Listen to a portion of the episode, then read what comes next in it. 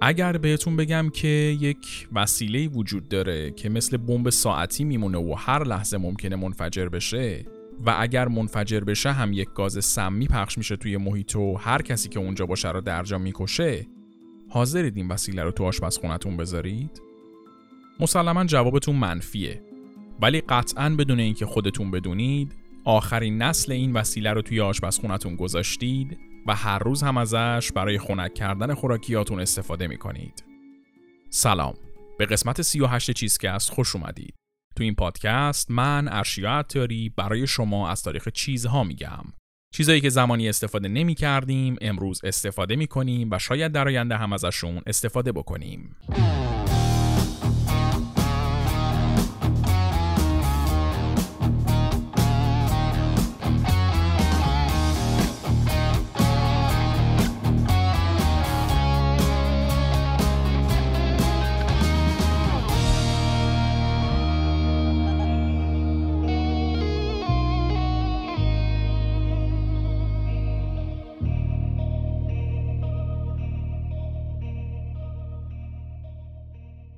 توی این قسمت می‌خوایم تاریخ یخچال رو تعریف کنیم.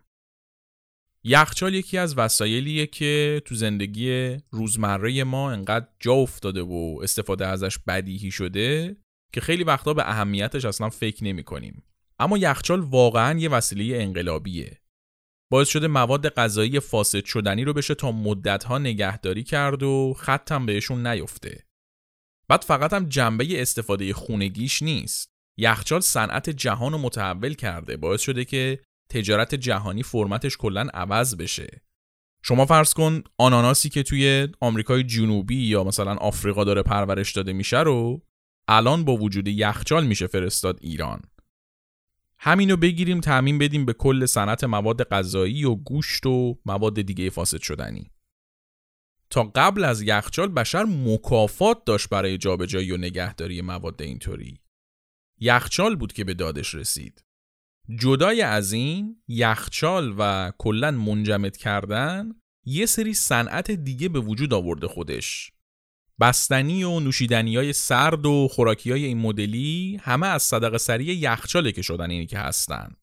البته اینا قبل از اختراع یخچال هم بودن ها. حالا توی اپیزود توضیح میدم که چطوری درستشون می‌کردن. ولی انقدری که تولیدشون سخت و محدود بود اصلا صنعت نمی‌شد به حسابشون آورد. خلاصه اینکه یخچال یکی از مهمترین اختراعات تاریخ بشره. البته که یخچال به خودی خود یک اختراع مدرنه کلا 100 سال شاید نباشه که درست شده. منتها این مسیری که بشر طی کرده برای سرد کردن و منجمد کردن مواد غذایی یک مسیر چند صد ساله است. شاید حتی بشه گفت چند هزار ساله است. و توی این قسمت هم ما قراره که این قصه چند هزار ساله رو قدم به قدم بریم جلو تا برسیم به این یخچالی که امروز داریم. قبل اینکه بریم سراغ قصه هم لازم یک توضیحی بدم درباره تغییری که احتمالا تا الان متوجه شدید. همونطوری که می‌بینید عناصر گرافیکی چیزکست مثل لوگو و کاور اپیزودا و باقی چیزا کلا تغییر کرده. و این تغییر مثبت و جذاب رو هم مدیون دستای هنرمند تارا نباتیانیم که از این فصل به تیم چیزکست اضافه شده و زحمت کارای گرافیکی چیزکست رو می‌کشه و انصافا هم یه رنگ و روح تازه ای داده به چیزکست. بریم دیگه سراغ قصه یخچال. من ارشیا عطاری هستم تدوین این قسمت رو تنین خاکسا انجام داده. تارا نباتیان کاور اپیزود رو طراحی کرده و موسیقی تیتراژ هم کار مودی موسویه.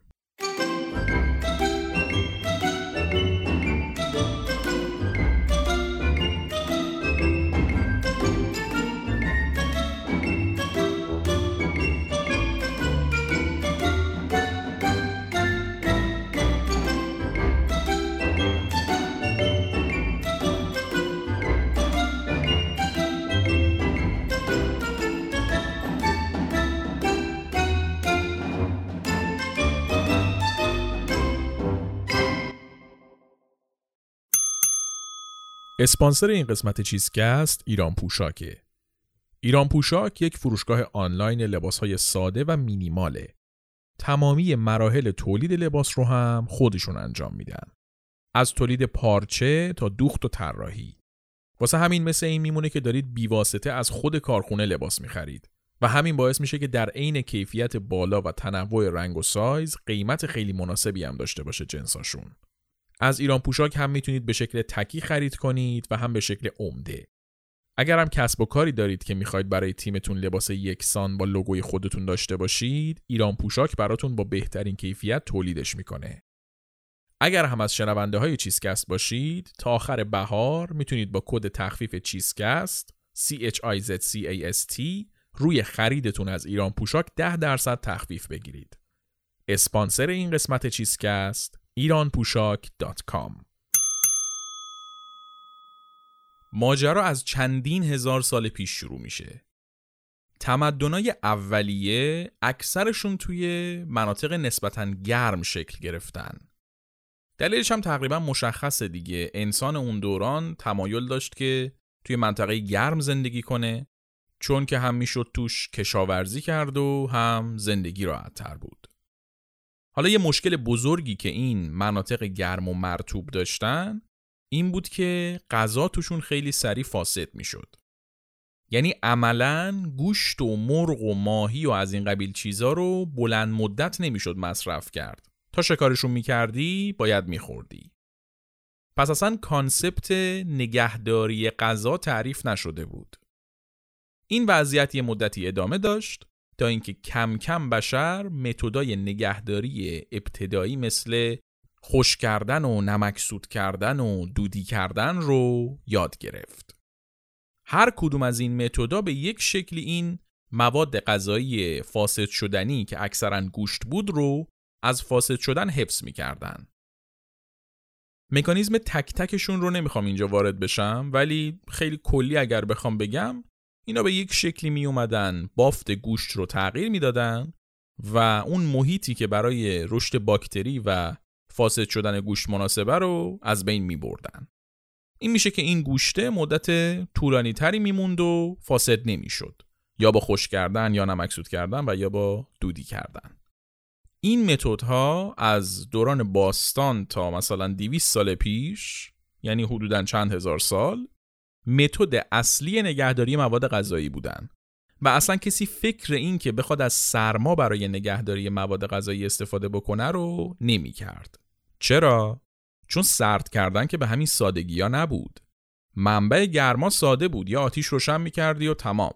اما منبع سرما توی فصلای گرم فقط و فقط اون برف و یخ روی کوه بود.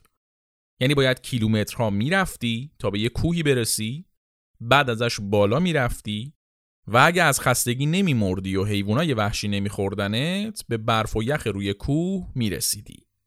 بعد حالا رسیدن به یخ یه چیز بود آوردنش یه چیز دیگه. باید یک حجم زیادی از یخ رو جمع می‌کردی میریختی توی یک ظرفی که حالا یکم عایق باشه از آب شدنش جلوگیری بکنه که خب با تکنولوژی اون زمان عملا امکان پذیر نبود. بعد تمام اون مسیر رو دوباره برمیگشتی تا اگر شانس بیاری و با زنده برسی شاید یخت آب نشده باشه و یه نخود یخ گیرت بیاد. مسلما چیزی که به این زحمت به دست می اومد و برای نگهداری گوشتی که هر روز شکار می‌شد استفاده نمی‌کردن دیگه آفتاب خرج لعین می‌شد. یخ توی اون زمان اکثرا برای نوشیدنی های سردی که توی تابستون میخوردن استفاده می‌شد. و مردم عادی هم اصلا دستشون بهش نمی‌رسید. فقط آدمای خیلی خیلی ثروتمند می‌تونستن یخ داشته باشن و لذت ببرن از خونکیش. گفتم دیگه به دست آوردنش کار سخت و پرزحمت و طبیعتا پرهزینه ای بود. واسه همین خود یخ به تنهایی یک خوراکی شیک که آدمای پولدار به حساب می اومد. یعنی توی یک مهمونی اشرافی اگه می‌خواستن خیلی حال بدن به مهمونا براشون یخ سرو می‌کردن. این سیستم که تعریف کردیم فقط زمانی جواب می‌داد که شما بری یخ رو از کوه جمع کنی و بیاری پایین مستقیم مصرف کنی. یعنی فقط می‌شد وسط تابستون بری بالا و یخ بیاری. نمی‌شد توی زمستون که همه جا یخ زیاده بری یخ رو جمع کنی بعد یه جا انبار کنی که تابستون استفادهش کنی چون سیستم نگهداری برای یخ وجود نداشت دیگه آب می‌شد یخه تا اینکه کم کم فکر بشر به کار افتاد و یک متدهایی برای نگهداری یخ درست کردن یکی از معروفترین این متدها هم یک متدی بود که ایرانیا ازش استفاده می‌کردن. ایرانیا در دوران باستان می اومدن یک چاله بزرگی توی زمین میکندن بعد دور تا دورش رو هم یک سازه مخروطی شکل می ساختن که سرش یک سوراخ خیلی کوچیک داشت. یعنی سطح زمین رو که در نظر بگیرید زیرش یک استوانه ای رو به شکل چاله کندن روی زمین هم روی همین سوراخه روی همین چالهه یک سازه گنبدی مخروطی شکل ساختن بعد یخهایی که توی زمستون جمع می‌کردن و می آوردن میریختن تو این چالهه و نوع معماری و ساختارش باعث می‌شد که یخ مدت طولانی توش بمونه و آب نشه. حالا اسم این سازه چی بود؟ یخچال یخ که یخه چالم که چاله. اسم یخچال توی زبان فارسی از اینجا میاد. تا قرنها سیستم همین بود. یخ رو توی فصلهای سرد جمع می‌کردن و تو مخزنای این تیپی نگهداری می‌کردن. توی جاهای سردتر مثل اروپا کارشون نسبتا راحت تر بود چون که یخ اکثر سال به راحتی گیر می اومد. یا آبا یخ می زدن یا برف زیاد می اومد.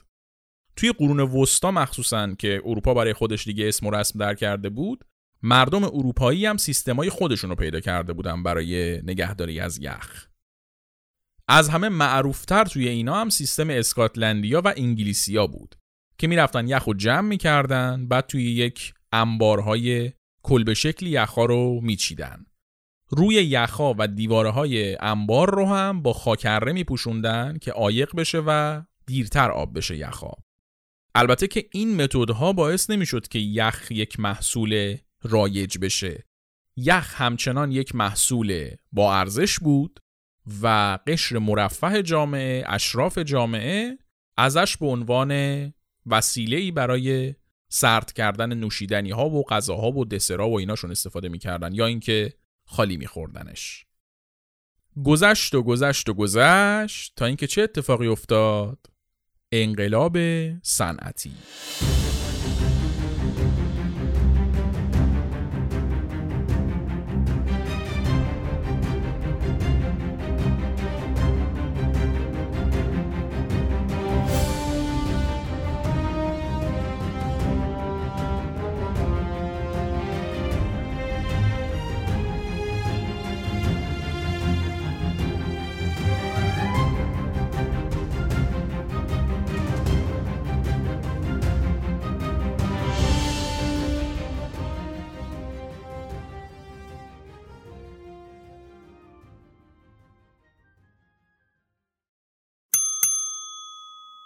اسپانسر این قسمت چیزکست سردخانه dot com ه.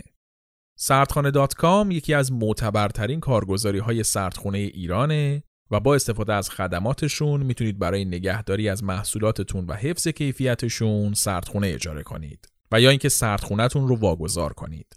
سردخانه dot com سامانه کارگزاری شرکت سردخانه فرخه که جز معدود شرکت های سردخانه داری ایرانه که بیش از 50 سال توی این صنعت فعالیت داره.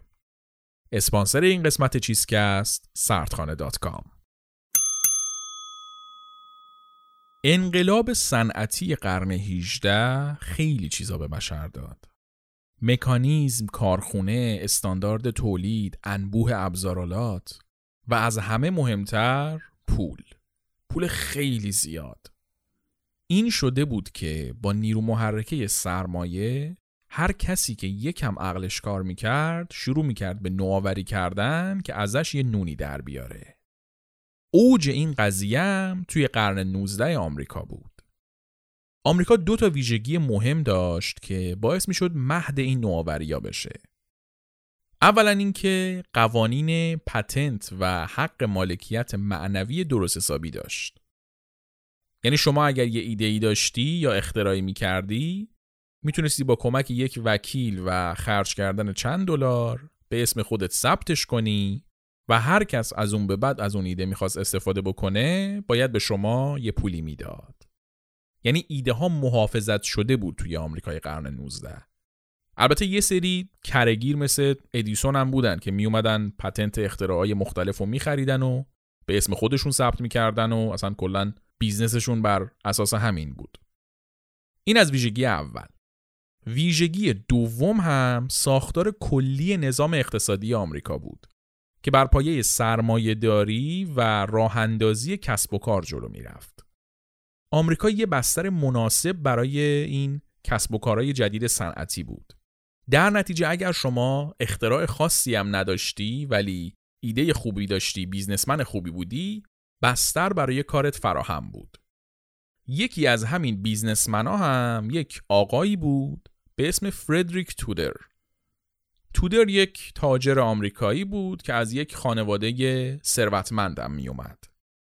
اینا ساکن بوستون بودن باباش همونجا رفته بود تو هاروارد حقوق خونده بود آدم خیلی کله گنده بود و خانوادگی اصلا با سیاست مدارا و خانواده های ثروتمند اونجا رفت آمد داشتن. خرشون خیلی می‌رفت خلاصه. فردریک هم پدر همین خانواده بود و مثل خواهر برادراش اونم از بچگی توی این تجارت خانوادگیشون وول خورده بود. ولی برعکس برادراش که همشون رفتن هاروارد فردریک 13 سالش که بود ترک تحصیل کرد و حدود ده سال به قول بردیا برجسته نژاد قاز گرفت و اردک ول کرد. باز خودش میگشت این ور اونور می‌رفت تو دفتر تجاری رفیقای باباش میشست مگس میپروند. هر از جنگا یه چیزی می‌خرید یه چیزی میفروخت. یه بچه پولدار نوجوون دیگه همچین کار خاصی نمی‌کرد. تا اینکه وقتی 22 سالش بود خانوادهش یک مهمونی می‌گیرن و همه چی از اونجا عوض میشه. عواست مهمونی بود که فردریک و برادرش نشسته بودن یه گوشه و داشتن یک نوشیدنی که با یخ خنک شده بود میخوردن. یخ برای خانواده فردریک چیز عادی بود از بچگی اینا یخ دیده بودن تو خونشون بعدش هم که خب تو بستون زندگی می‌کردن و مثل باقی خانواده های مرفه اونا هم توی املاکشون آبگیر و درچه های مصنوعی داشتن. توی زمستون آب این آبگیرا یخ می‌زد کارگراشون میومدن یخها رو جمع می‌کردن و توی اون مخزنهای بزرگ انبارای بزرگ انبارشون می‌کردن. یه جورایی اینا همیشه یه سری سردخونه عایق داشتن که انبار یخ بود. و تو تابستون می‌رفتن این یخها رو در می آوردن و برای خوراک کردن نوشیدنی و درست کردن دسرای خنک استفادهشون می‌کردن. فردریک هم از بچگی این پروسه رو دیده بود و یخ براش چیز عجیب غریب و خاصی نبود. یکی از چیزایی بود که تو خونه استفاده می‌کردن دیگه. از اونجایی هم که در طول ده سال اخیر کلا مگس پرونده بود و هیچ کار خاصی نکرده بود خیلی از شرایط باقی جاهای دنیا خبر نداشت.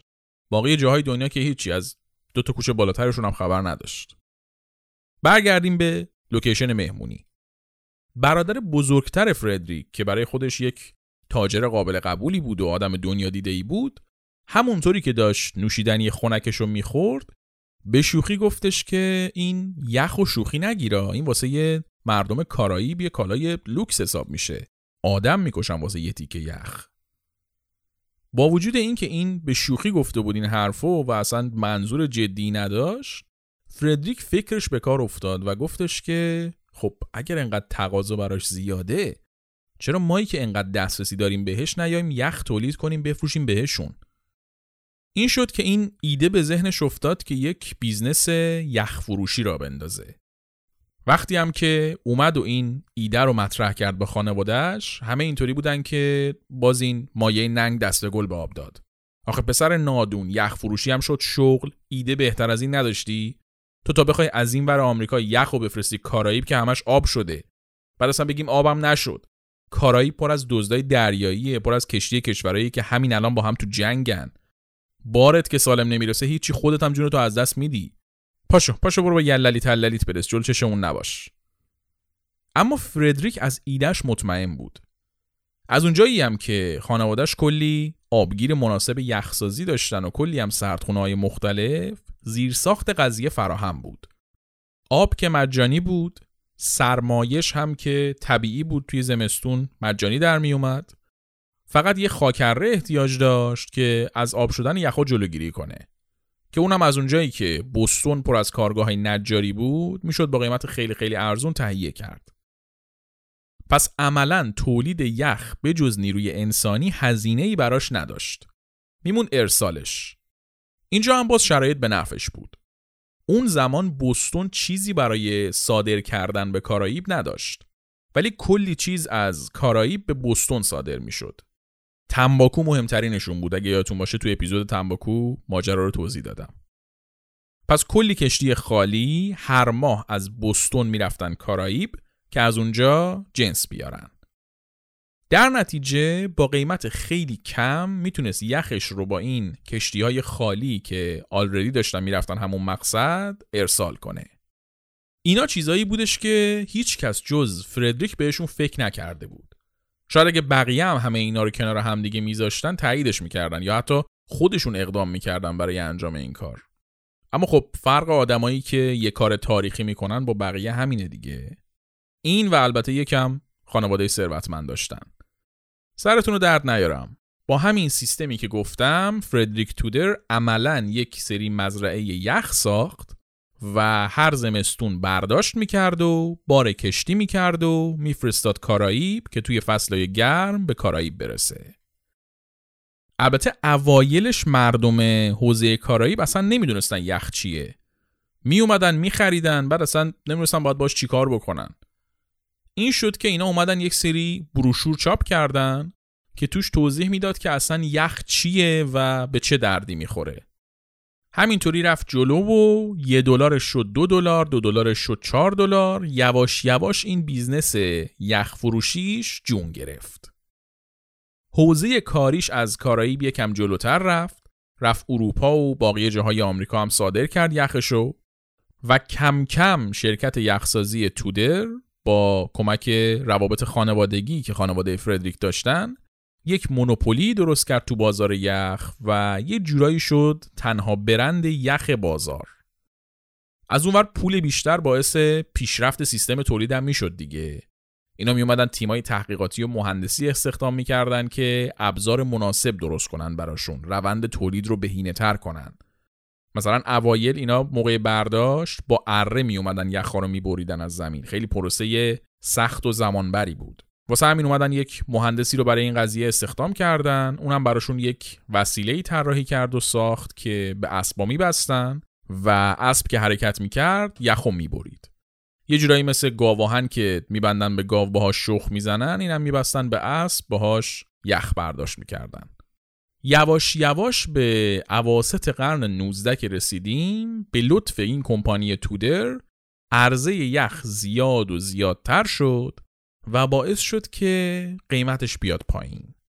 این شد که یخ دیگه اون محصول لوکس و گرون قیمتی نبود که فقط اشراف برای سرد کردن نوشیدنی هاشون ازش استفاده می‌کردن. حالا هر آدم معمولی جز خرید روزانش یخم بود. حالا کجا میذاشتن این یخا رو؟ توی یخچالای خونگی یخچال از کجا؟ عرض می‌کنم خدمتتون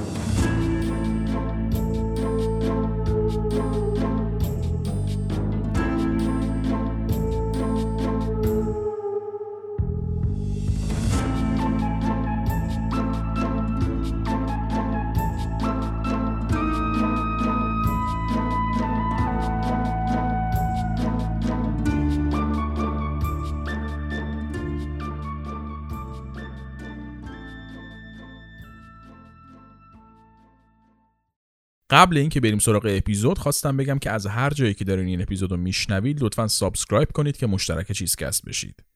اگه هم برید تو هامی باش و ازمون حمایت مالی بکنیدم که دیگه نور علا نوره. لینکش تو توضیحات اپیزود هست. بریم سراغ قصهمون.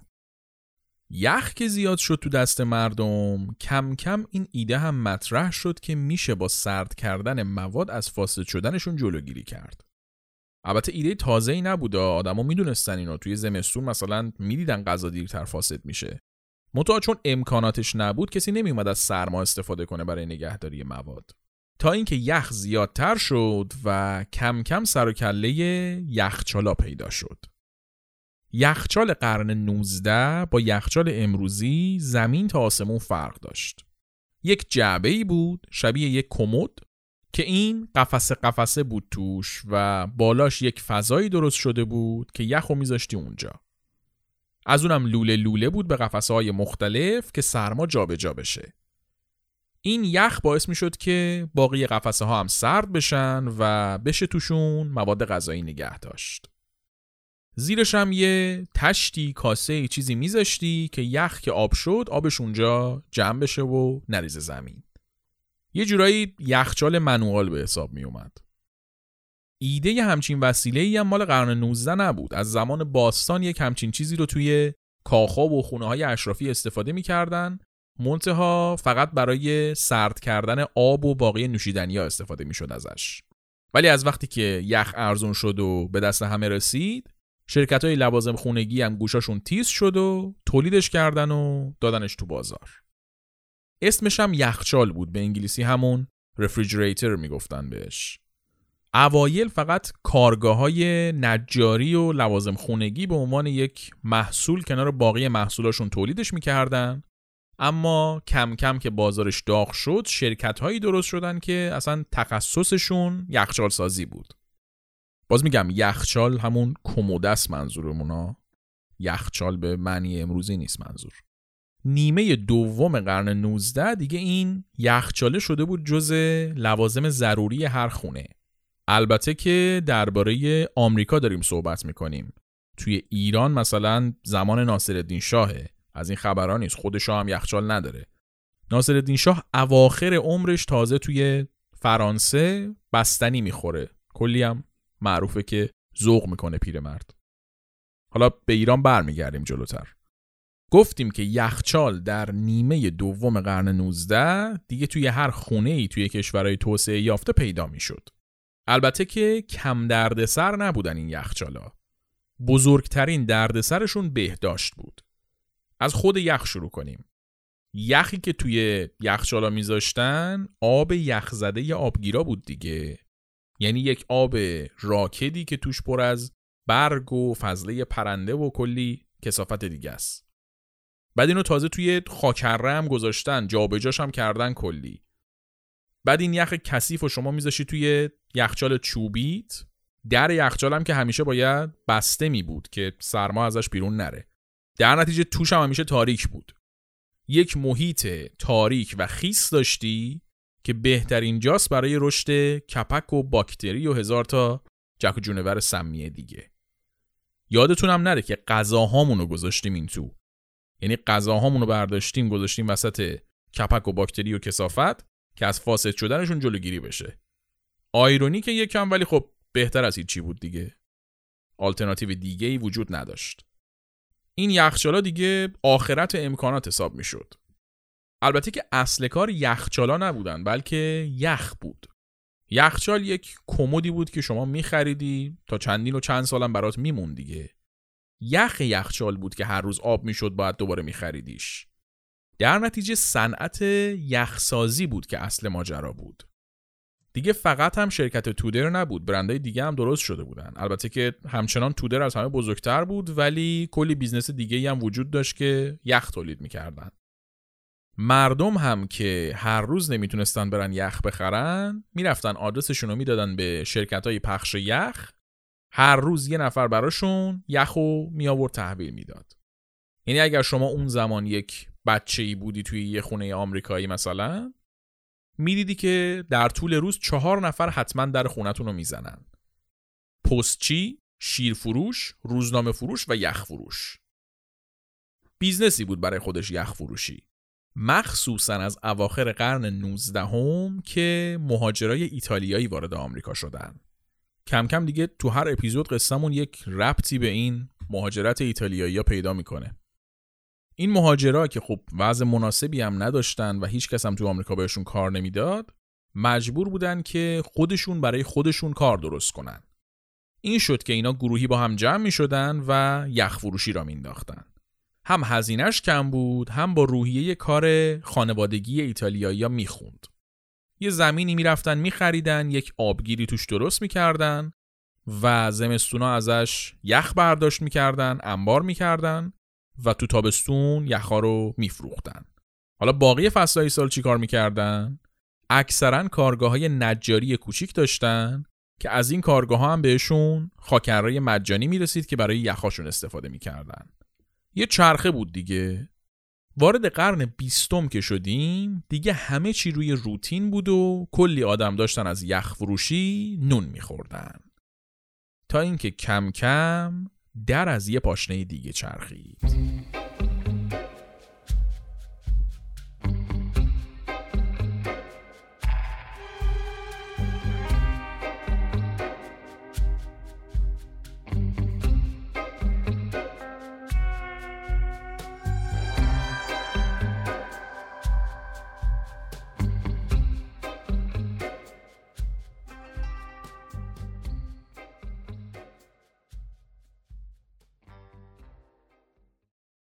اوایل قرن بیستم بود که کم کم یخچالای برقی سر و کلشون پیدا شد.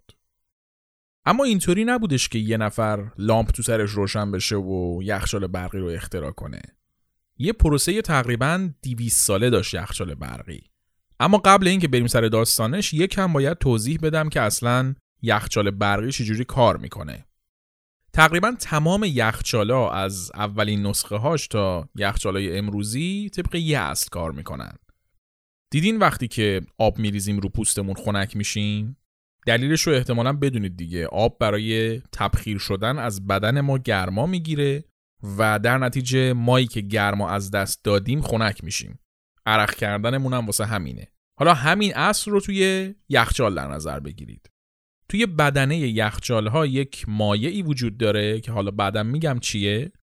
این مایع دمای جوش خیلی پایینی داره و می‌تونه توی دمای داخل یخچال راحت تبخیر بشه. برای اینکه بخار بشه باید گرما بگیره. از کجا گرما بگیره؟ از هوای داخل یخچال و چیزایی که تو یخچال گذاشتیم. پس اینایی که گرماشون رو به اون مایع میدن خنک میشن و اون مایع هم حالا بخار میشه. بعد که بخار شد یک سیستم دیگه ای وجود داره که این بخاره رو می‌بره توی یک کمپرسوری و اونجا دوباره مایع میشه و برمیگرده به سیستم. این چرخه مایع بخار مایع مدام تکرار میشه و باعث میشه که داخل یخچال خنک بشه. حالا توی نسخه های اولیه خیلی ابتدایی بوده این سیستم الان پیشرفته تر و بهینه تر شده. این پروسه رو توی فارسی بهش میگن تبرید تراکم بخار. به جز یخچال هم توی باقی سیستمای خنک کننده مثل تهویه خونه و ماشین و این چیزا هم ازش استفاده میشه. ماجرای یخچال برقی هم از همین پروسه شروع میشه. خیلی سریع بخوام مرور کنم تکاملش رو اینطوری میشه که اواسط قرن 18 یک فیزیکدان اسکاتلندی به اسم ویلیام کالن متوجه این قضیه میشه. متوجه میشه که این عمل تبخیر از محیط اطراف گرما می‌گیره و همین باعث میشه که محیط خنک بشه. و این ایده به ذهنش می‌رسه که میشه با استفاده از این اصل یک سرمای مصنوعی درست کرد. این میشه که میاد یک سیستم خیلی ساده ای سرهم بندی می‌کنه که با تبخیر دی اتیل اتر که نقطه جوشش خیلی پایین بود محیط اطراف رو سرد می‌کرد. اما خب در همین حد ساده بود چیزی که ساخته بود. نه تکنولوژی مناسب برای توسعه اختراعش وجود داشت و نه اصلا خودش پیش رو گرفت. درست کرد و گذاشت گوشه ای. یه پنجاه سالی گذشت. اوایل قرن 19 یک مخترع آمریکایی به اسم الیور ایونس میاد و برای اولین بار این سیستم تبرید تراکم بخار رو طراحی می‌کنه. یعنی اصل اساسی کار یخچال رو. منتها فقط طراحیش می‌کنه به شکل عملی نمیسازتش. با توجه به این طرحه در طول قرن 19 مخترعای خیلی زیادی سعی می‌کنن که یک دستگاه سرد کننده ای بسازن که با این اصل کار بکنه.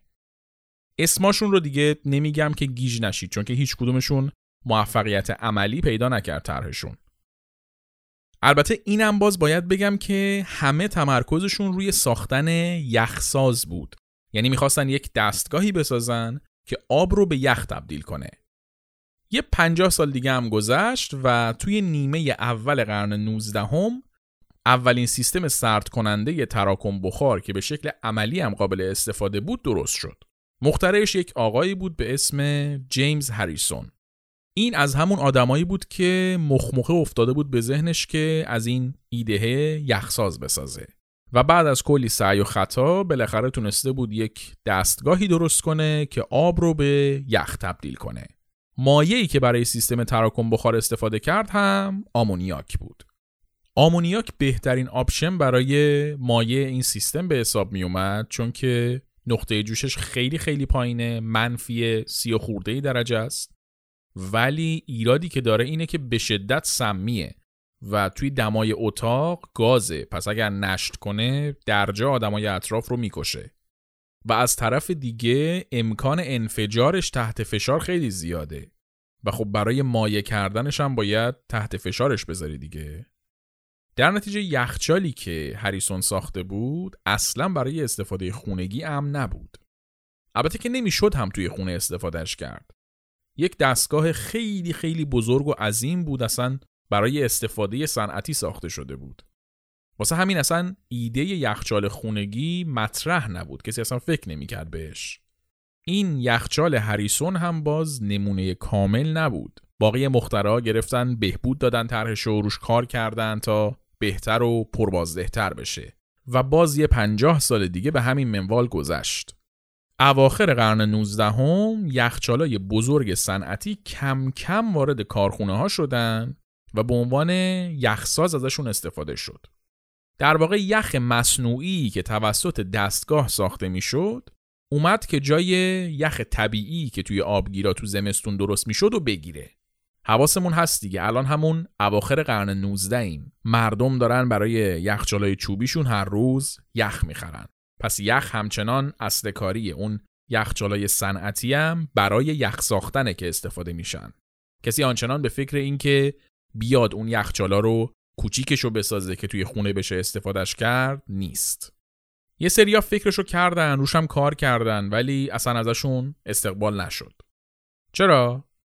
چون اولا که مردم به یخ عادت داشتن خیلی احساس نیازی نمی‌کردن که حتما یخچال برقی داشته باشن دوما یخچال برقی کلا یک موجود ترسناک بود برای مردم آدما می‌گفتن این توش یک ماده سمی که همون آمونیاک باشه داره و کلی از کارگرا توی کارخونه ها به خاطرش میمیرن هر ماه. بعد ما بیایم اینو بذاریم تو خونمون. تازه میگن ممکنه منفجرم بشه. وسط این همه بدبینی سال 1893 یک اتفاق وحشتناکی افتاد که بدتر از همه چی هیزم انداخت توی آتیش ترس مردم از یخچال خونگی.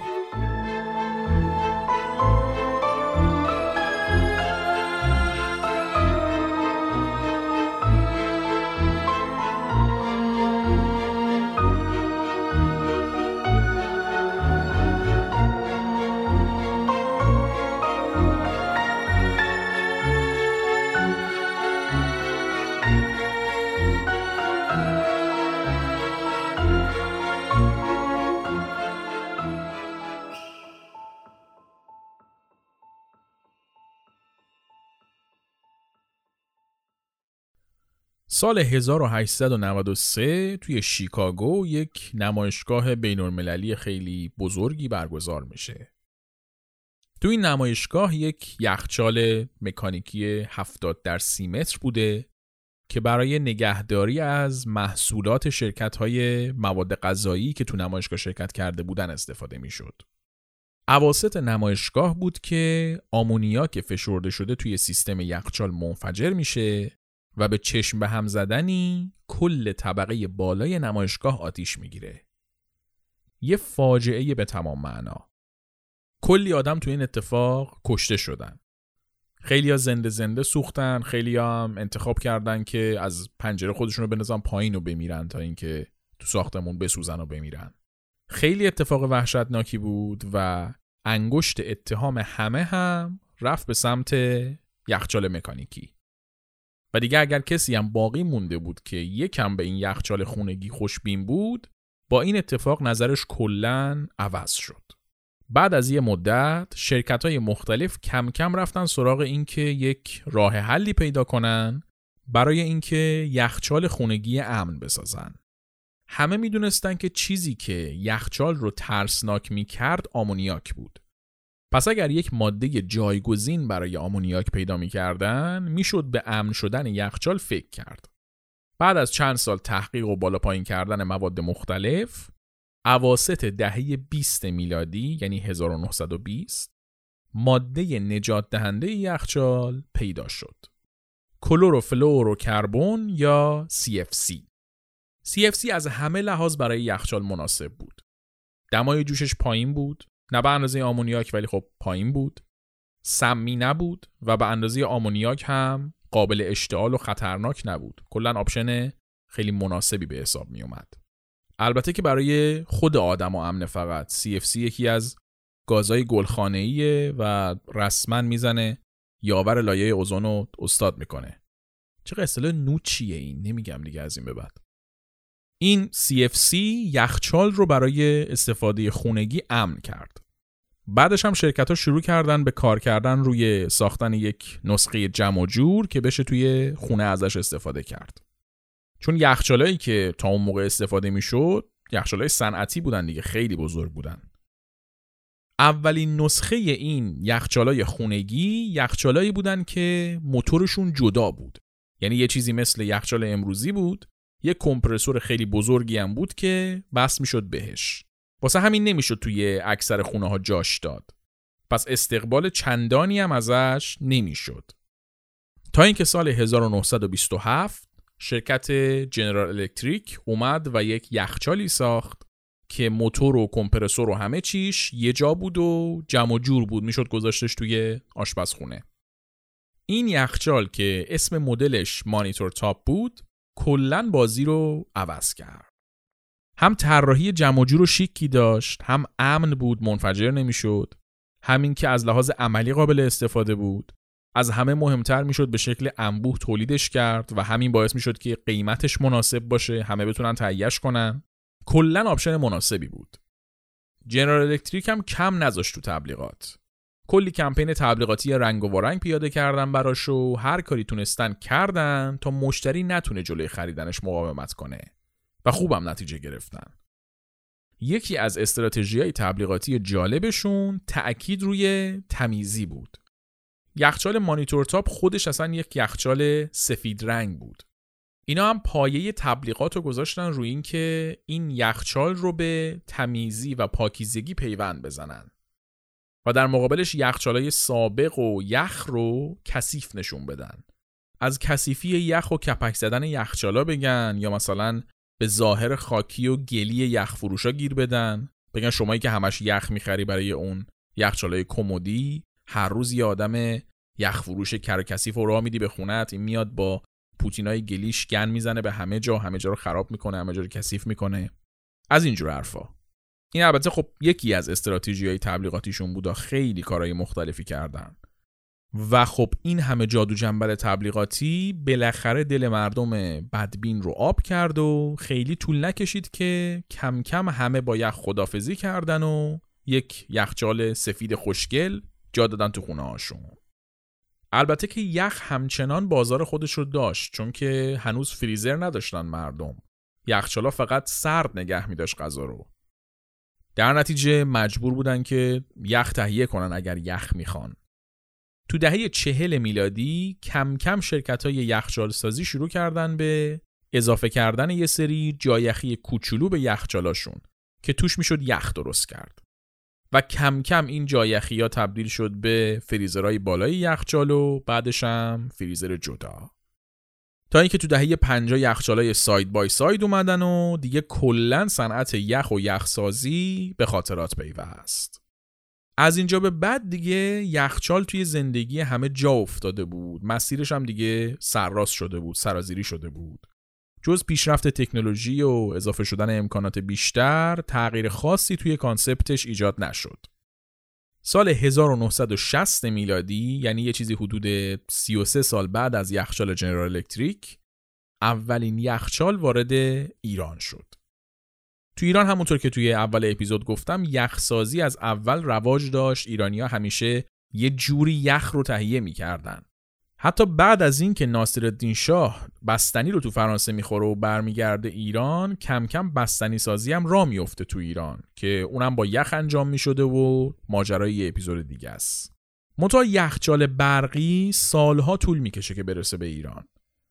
سال 1960 میلادی که می‌شده 1339 شمسی وزارت صنایع اولین یخچال رو وارد ایران می‌کنه. تا چند سال یخچال جنس وارداتی بود و خیلی محدود برای آدمای خیلی پولدار وارد می‌شد. تا اینکه سال 43 اولین خط تولید منتاژ یخچال تو ایران را افتاد و برند فیلور شروع کرد تولید یخچال توی ایران. اواخر همون سال 43 هویدا نخست وزیر شد و یکی از برنامه های اصلی دولت هویدا هم این بود که صنایع کارخونه ای ایران رو گسترش بدن. این میشه که کم کم کارخونه های یخچالسازی بیشتری میشن. مهمترینشون برند ارج بود. ارج البته فقط یخچال نمی ساخت و کلا لوازم خانگی تولید می‌کرد ولی خب یخچال جزء محصولای پرطرفدارش بود. توی صنعت یخچال ایران حکم جنرال الکتریک برای آمریکا رو داشت. این شد که در طول دهه چهل و پنجاه شمسی یخچال توی ایران به تولید انبوه رسید و کم کم تبدیل شد به یکی از عناصر اصلی خونه های ایرانی.